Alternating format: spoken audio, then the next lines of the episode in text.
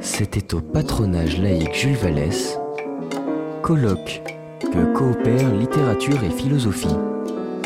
Intervention de Marc Guillaume. Oui, merci. En effet, c'est le titre provisoire que j'ai donné à mon intervention qui est centré sur la question pourquoi faudrait-il que la littérature et la philosophie coopèrent? Et je me réjouis depuis six mois d'avoir une question qui m'a permis de, de, dessiner un chemin et je me suis tenu et je suis resté coïncident par rapport à cette question. François Livonnet a rappelé tout à l'heure très brillamment que traditionnellement ces deux champs, philosophie et littérature, étaient séparés et il avait bien raison de le faire.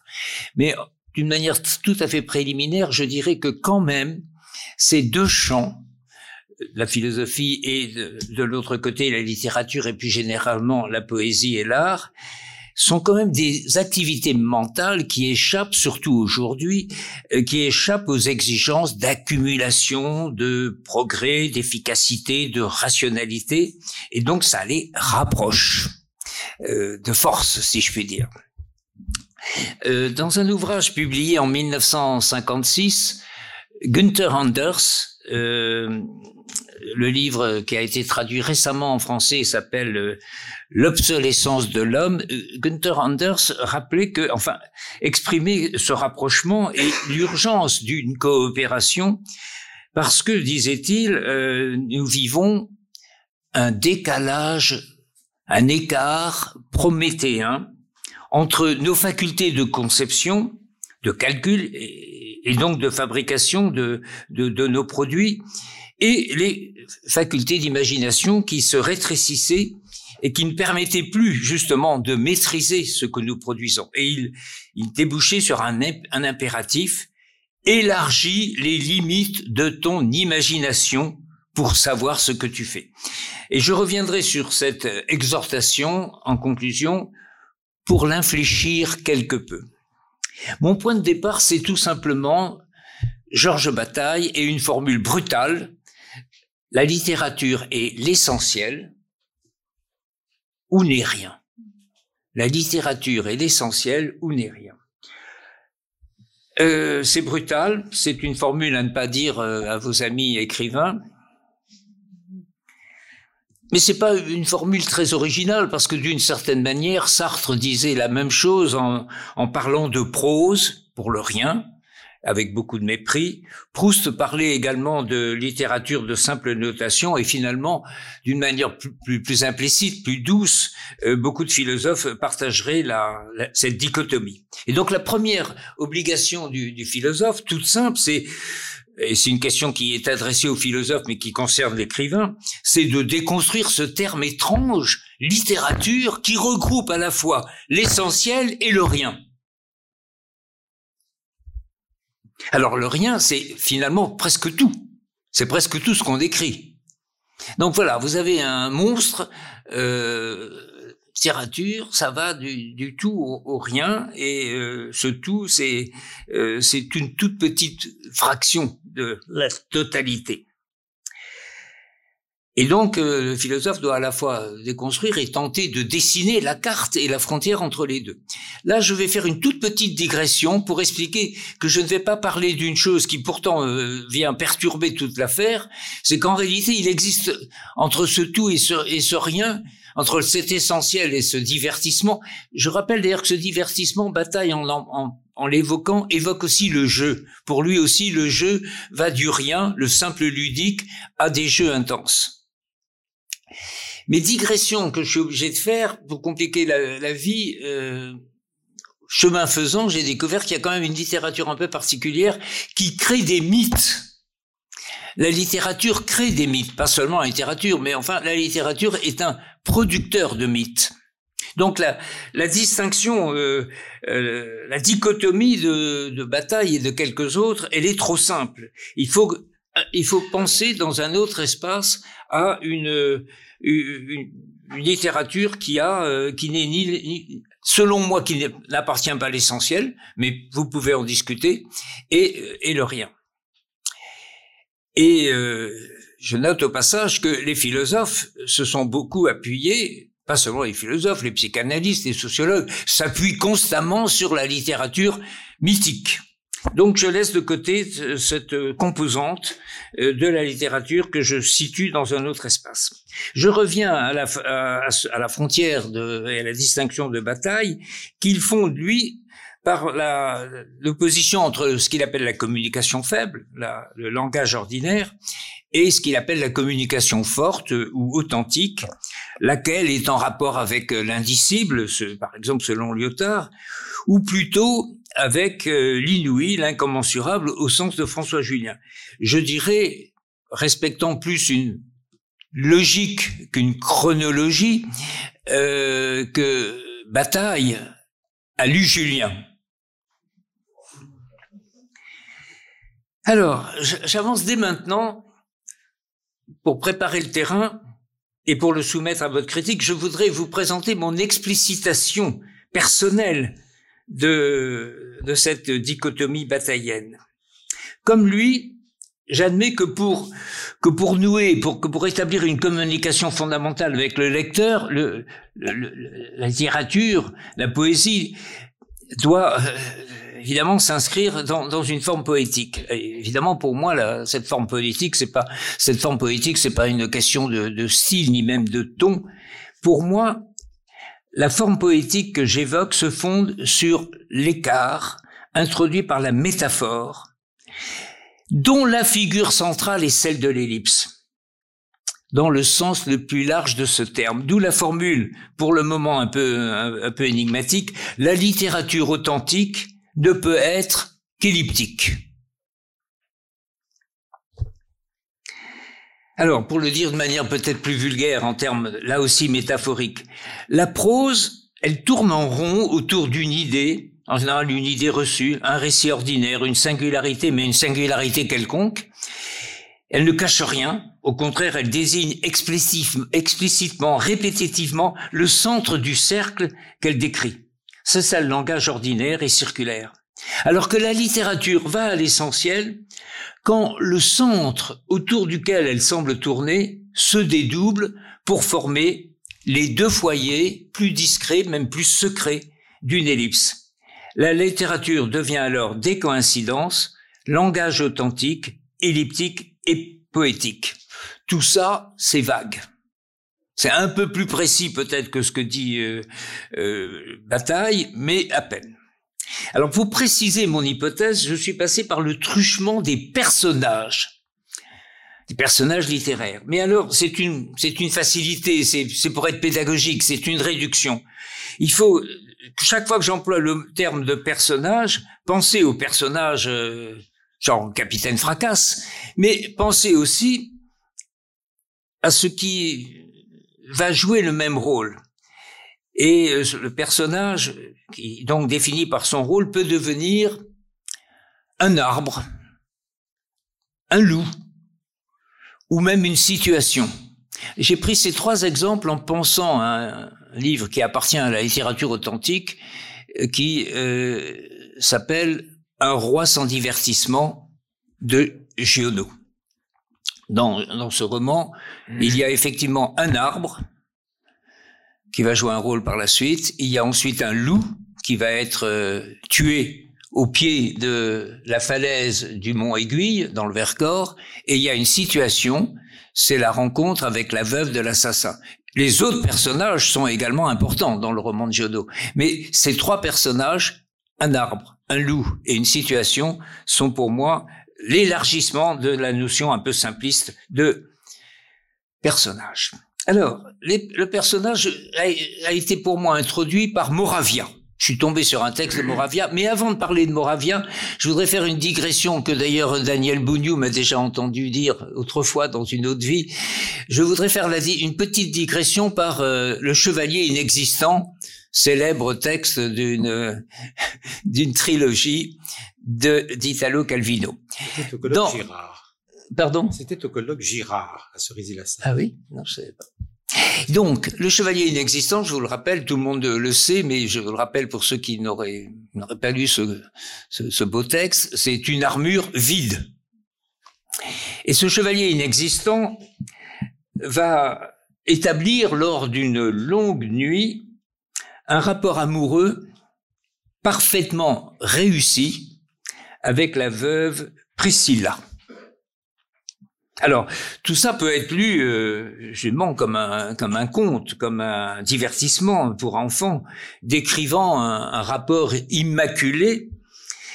Mais euh, le lecteur euh, attentif peut pressentir l'autre foyer de ce conte, à, savoir un paradoxe que les philosophes connaissent bien, qui a été évoqué par, euh, qui a été analysé par Bachelard et, et par Yankelevitch.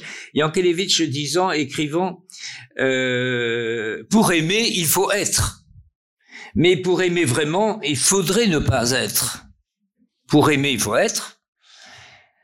Mais pour aimer vraiment, il faudrait ne pas être. Eh bien, ça veut dire que la passion amoureuse absolue euh, implique euh, un idéal, une limite, l'annulation de l'existence de celui qui aime. Alors, suivant ce fil introduit par Calvino, je montrerai plus loin que ce chevalier inexistant peut devenir, cette fois pour le lecteur, une sorte de, de séducteur inexistant, et j'appellerai cela un, pardon de ce, cette proposition de concept, j'appellerai cela un attracteur intime, un attracteur intime. Alors j'en viens maintenant au, petit texte qui m'a touché et qui m'a conduit finalement dans, le chemin que je vais essayer de, parcourir rapidement avec vous. C'est une hypothèse à laquelle il ne faut pas croire. C'est une, une hypothèse pataphysique. Une hypothèse pataphysique qui est explicitée dans dans un livre de Boravia qui est assez peu connu, euh, surtout en France, s'appelle L'attention, euh, qui est en fait un dialogue avec Pirandello, six personnages en quête d'auteur. Et c'est un, en fait, ça se présente comme un journal qui pourrait devenir un, roman. Et c'est avec une composante très autobiographique. Et le, narrateur, dans le passage que je vais vous lire, avoue son amour à sa belle-fille. Aucun rapport n'est aussi réel que celui qui existe entre un romancier et ses personnages. Même le rapport amoureux est moins pur, moins ineffable, moins mystérieux, moins miraculeux, moins complet que celui-ci. Oui, je t'aime et je t'aime certainement d'un amour qui s'est libéré de ses ultimes scories. Et pourtant, cet amour est moins limpide et moins réel que celui qui me permettra de te représenter dans mon roman si jamais j'ai la force de l'écrire.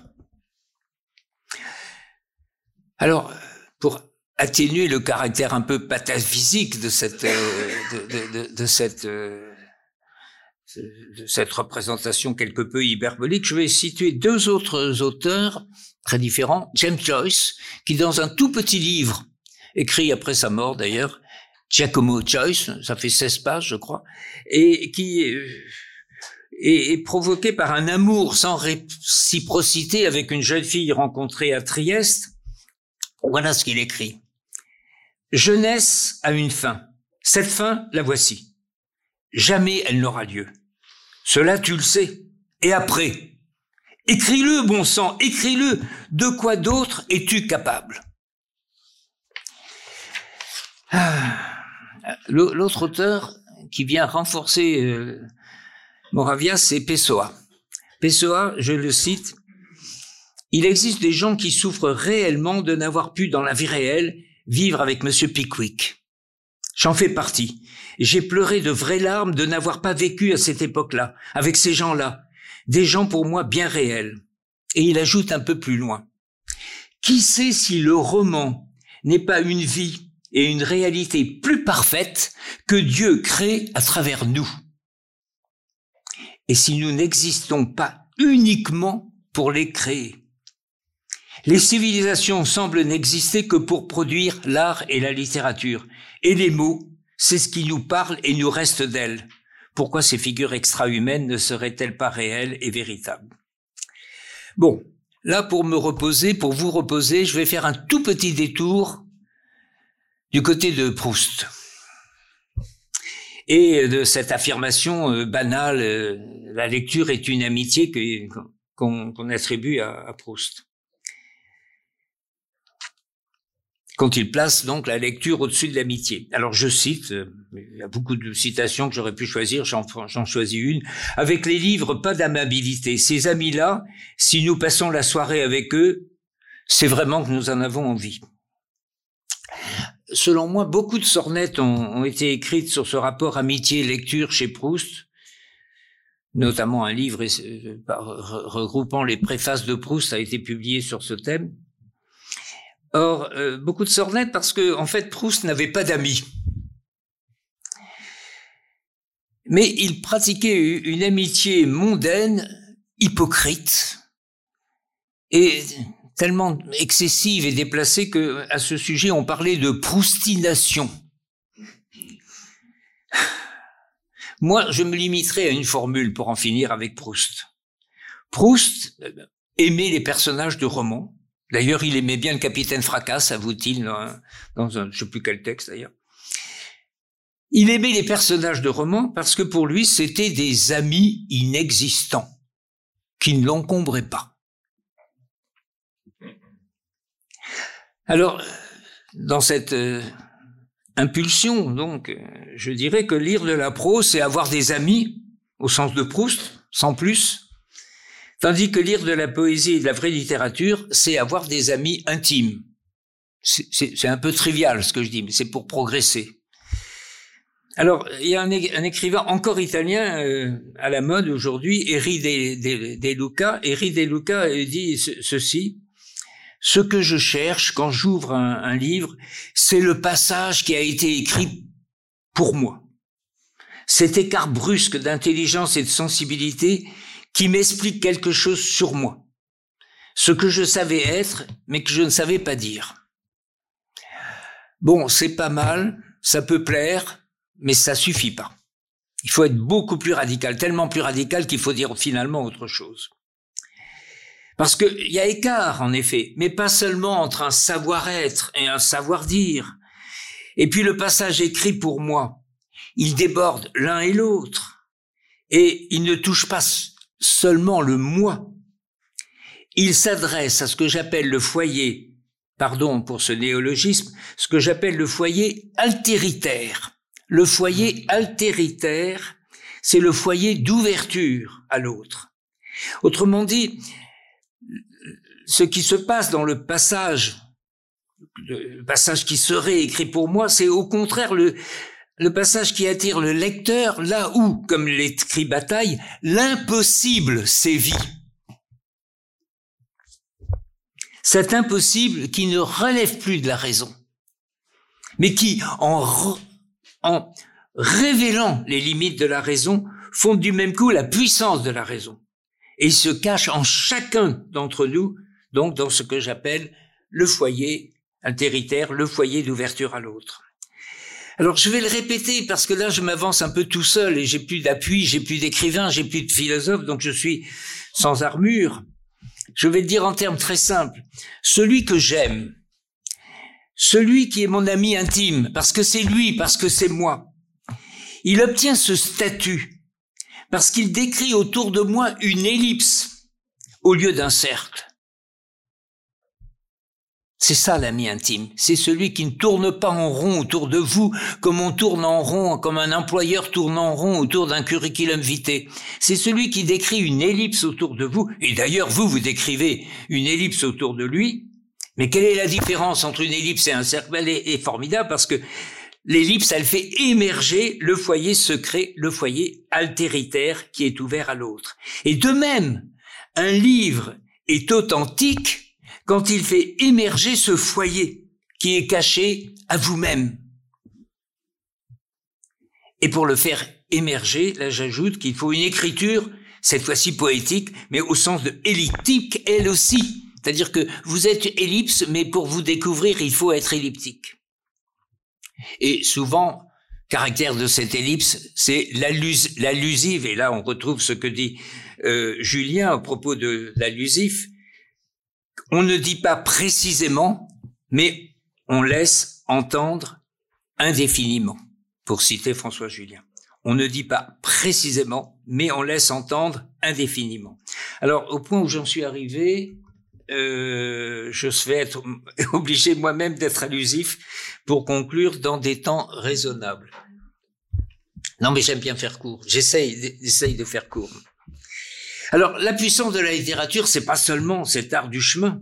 Euh, c'est aussi, ça c'est évidemment quelque chose que nous avons pris l'habitude de lire et de comprendre chez François Julien, c'est la capacité de la littérature de se nourrir du vivre et non de la vie, en y trouvant des situations, des personnages, des événements, des attracteurs qui ont un pouvoir de séduction. Le vivre est en effet une immensité océanique, de singularité, et une immensité qui déborde les, infiniment le, cadre conceptuel que, nous, que les hommes ont pu construire. Comme l'écrit François Julien, la, philosophie a pensé la vie, mais non pas le vivre. Et là encore, Montaigne fait écho, euh, il n'y a rien d'aussi beau, d'aussi légitime et d'aussi ardu que de savoir vivre cette vie. Le sentiment de vivre, il est partagé par tout le monde, c'est c'est un commun. Nous sommes intimement frères face à cette abstraction et cette situation de fait. Nous sommes en vie. Mais en même temps, ce sentiment est concrètement éprouvé d'une façon totalement différente. C'est une infinité, une diversité infinie de modalités. Donc c'est à la fois un commun de principe et un spectre qui va du plus proche au plus éloigné, au plus impensable. Les écrivains sont donc des intercesseurs qui créent des personnages et les situations qui mettent du vivre dans la vie à cause de faire un travail de traduction. Beaucoup d'auteurs, Pessoa en particulier, ont bien expliqué, ont bien mis le, ont éclairé ce travail de traduction. Parfois, on l'appelle de mensonge, qui permet de justement de, de, créer des personnages qui vont nous toucher. Et les, les grands écrivains deviennent eux-mêmes les intercesseurs auprès des philosophes. Euh, on peut le noter à propos de beaucoup de philosophes, euh, Gilles Deleuze, mais pas seulement. Et on peut même penser, dans les pas de Fernando Pessoa et de Jean Baudrillard, que aujourd'hui la séduction s'est réfugiée dans, dans, les personnages littéraires, un peu comme elle était incarnée euh, naguère dans les stars décrites, euh, décrites par euh, Edgar Morin. Et ces personnages sont donc à l'image du chevalier inexistant de Calvino, capables de nous séduire parce qu'ils permettent d'accéder à la communication authentique. À, cet égard, euh, il faudrait, mais je n'ai pas le temps de le faire, citer le concept d'événement au sens de Deleuze, qui convient parfaitement à cette mise en évidence en invitant à chercher dans un grand texte littéraire les points singuliers, les attracteurs qu'il recèle. Non pas l'événement dans le texte, mais le texte comme événement. Alors pour conclure, j'arrive à mon dernier paragraphe, c'est l'alliance entre l'alliance ou la coopération le terme d'alliance renvoie à une composante éthique et politique, c'est pour ça que je l'emploie, l'alliance de l'écrivain et, du philosophe. Donc quelle, quelle coopération finalement, quelle alliance? La littérature, je viens de le dire, ouvre l'accès à l'immensité du vivre. À l'instar d'un physicien qui se réfugierait dans ses modèles et qui se fermerait à l'observation du réel, un philosophe qui ne pratiquerait pas l'accès, cet accès à la littérature, s'enfermerait dans des systèmes abstraits, dans des routines de l'ontologie et de la métaphysique. Et il se, prouve, il se priverait de toutes les possibilités de décoïncidence offertes par les témoignages du vivre que les auteurs traduisent pour les lecteurs. Et c'est grâce à cela que le philosophe peut dégager, là je vais être très concret, le philosophe peut dégager l'essence de la littérature, l'essentiel de la littérature, en dresser la carte, repérer les événements d'une œuvre, nommer les écrivains essentiels. Pour être affreusement concret, on pourrait, je pourrais vous proposer de créer une revue philosophique de la littérature qui va à l'essentiel. Alors ça se réduirait à peu de choses. Mais voilà, il y a peut-être un projet de lancer une revue philosophique sur cette base euh, très concrète que j'ai essayé de, de, construire. Et vous voyez donc dans ce cas, la philosophie, elle aide à mieux lire, à mieux percevoir le texte comme événement, comme essentiel. Et c'est essentiel, aujourd'hui, euh, son expression se fait de plus en plus rare. Non pas que la littérature devienne plus médiocre, plus de la prose qu'autre chose, je crois qu'il en était de même hier, mais parce que deux évolutions se développent. Première évolution, La masse des lecteurs est moins sensible à la séduction de la lecture.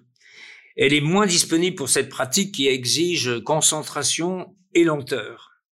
Ça, tout le monde le sait. Je ne vais pas le développer. Je vais passer à la limite en prenant une, une formule très radicale de Jean Baudrillard. Dans notre système, système contemporain, une fonction est en voie de devenir parfaitement inutile. Une fonction est en voie de devenir parfaitement inutile. C'est la pensée. Ajoutant, nous sommes depuis longtemps de vivantes chimères mixtes, mixtes étranges d'hommes et de machines, et vous voyez, ça rejoint la notion de cyberanimal, la notion de cyberanimal introduite par Jacques Derrida. Et pour conjurer euh, l'avènement de ce meilleur des mondes, la littérature, plus précisément, pour citer François Julien, la conjonction de la phrase du philosophe et de celle du romancier est la seule voie qui nous reste pour élargir notre imagination. Une conjonction qui, bien sûr, va nourrir aussi bien l'écrivain que le philosophe et les rapprocher.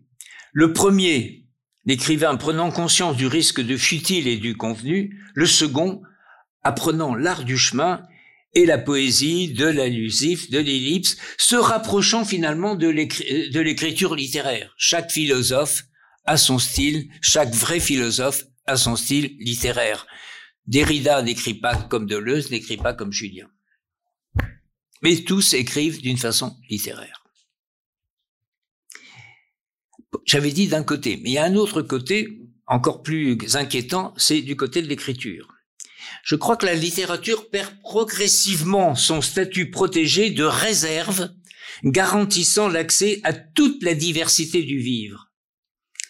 Jean-François Lyotard, évoquait naguère la nécessité, l'urgence de créer des réserves, des réserves de biodiversité intellectuelle, un peu comme des, réserves de biodiversité naturelle sur le territoire. Et jusqu'à maintenant, la littérature était encore une réserve naturelle, protégée, qui permettait de décrire sans trop de censure toutes les turpitudes, toutes les parmodites, les excès, les perversions et les risques et quitte à faire d'ailleurs de plus en plus contraste avec une société qui pose comme fin l'éradication totale du mal. Eh bien, aujourd'hui, cette littérature disparaît car on est menacé de diverses formes de censure, d'autocensure, de rétrocensure. Euh, en Occident, on ne brûle plus les livres, on ne les censure pas par des fatwas, mais de façon insidieuse et tout aussi efficace, les auteurs ne se risquent plus à explorer ou à imaginer les fissures innombrables qui permettraient de subvertir un ordre social qui se sclérose. Il importe donc plus que jamais que le philosophe en tant que tel prenne la défense de la littérature en voie d'involution, qu'il montre en quoi elle est irremplaçable et de plus en plus précieuse. Et irremplaçable notamment, et c'est mon point de conclusion, car elle est la seule ressource de l'esprit humain.